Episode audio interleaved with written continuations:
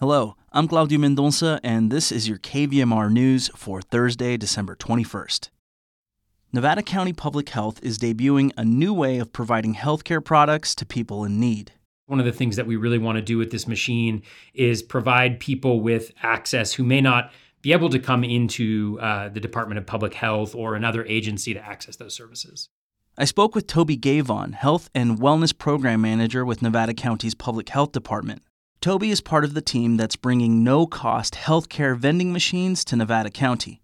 The first machine is already in service in Truckee, and the second, slated to go live in early January, will serve Grass Valley. The Health Access Vending Machine Program um, is a program where we have uh, vending machines and we are providing access to healthcare products. Um, so, healthcare products that are uh, existing healthcare products available through the county, but we want to create additional free and confidential access points for the public to access those.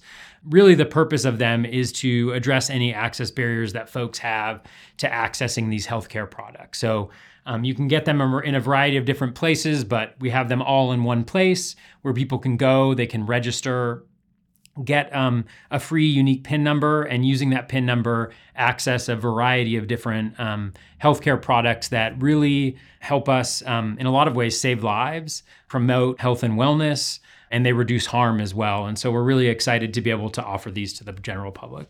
Funded through a partnership with Anthem Blue Cross and affiliated with the No Overdose Nevada County campaign, the machines are a way to confidentially distribute items like oral health kits, fentanyl test strips, and Narcan. We have um, naloxone or Narcan um, is the brand name.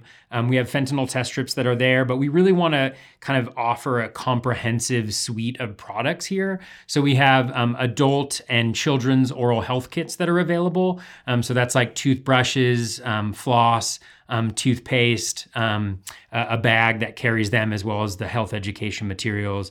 Um, we have um, safer sex kits as well that are available um, for people. We have um, nicotine cessation kits. Uh, we have hygiene kits, first aid kits.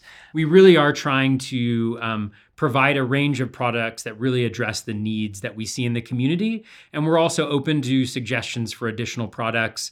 And as we learn more about what products are uh, people are interested in having, then we can also um, change out what's in there to make sure that we're, we're meeting the needs that we're seeing in the community. Anyone can access the items in the machines by signing up for a PIN, either at the machine or online beforehand. If you go up to the machine in Truckee, you'll notice that there is a um, QR code that's right there on the vending machine. You can scan that. It'll take you to a very um, brief registration form, which just collects um, uh, a little bit of data. So, first initial of first name, um, uh, first initial of last name, um, and then the age. And then you certify that you're 12 and older, since the products are only available um, to folks that are 12 and older and then some basic demographic data that's optional. Um, and so uh, we just collect that data so we know the number of unique uh, users who are using the machine.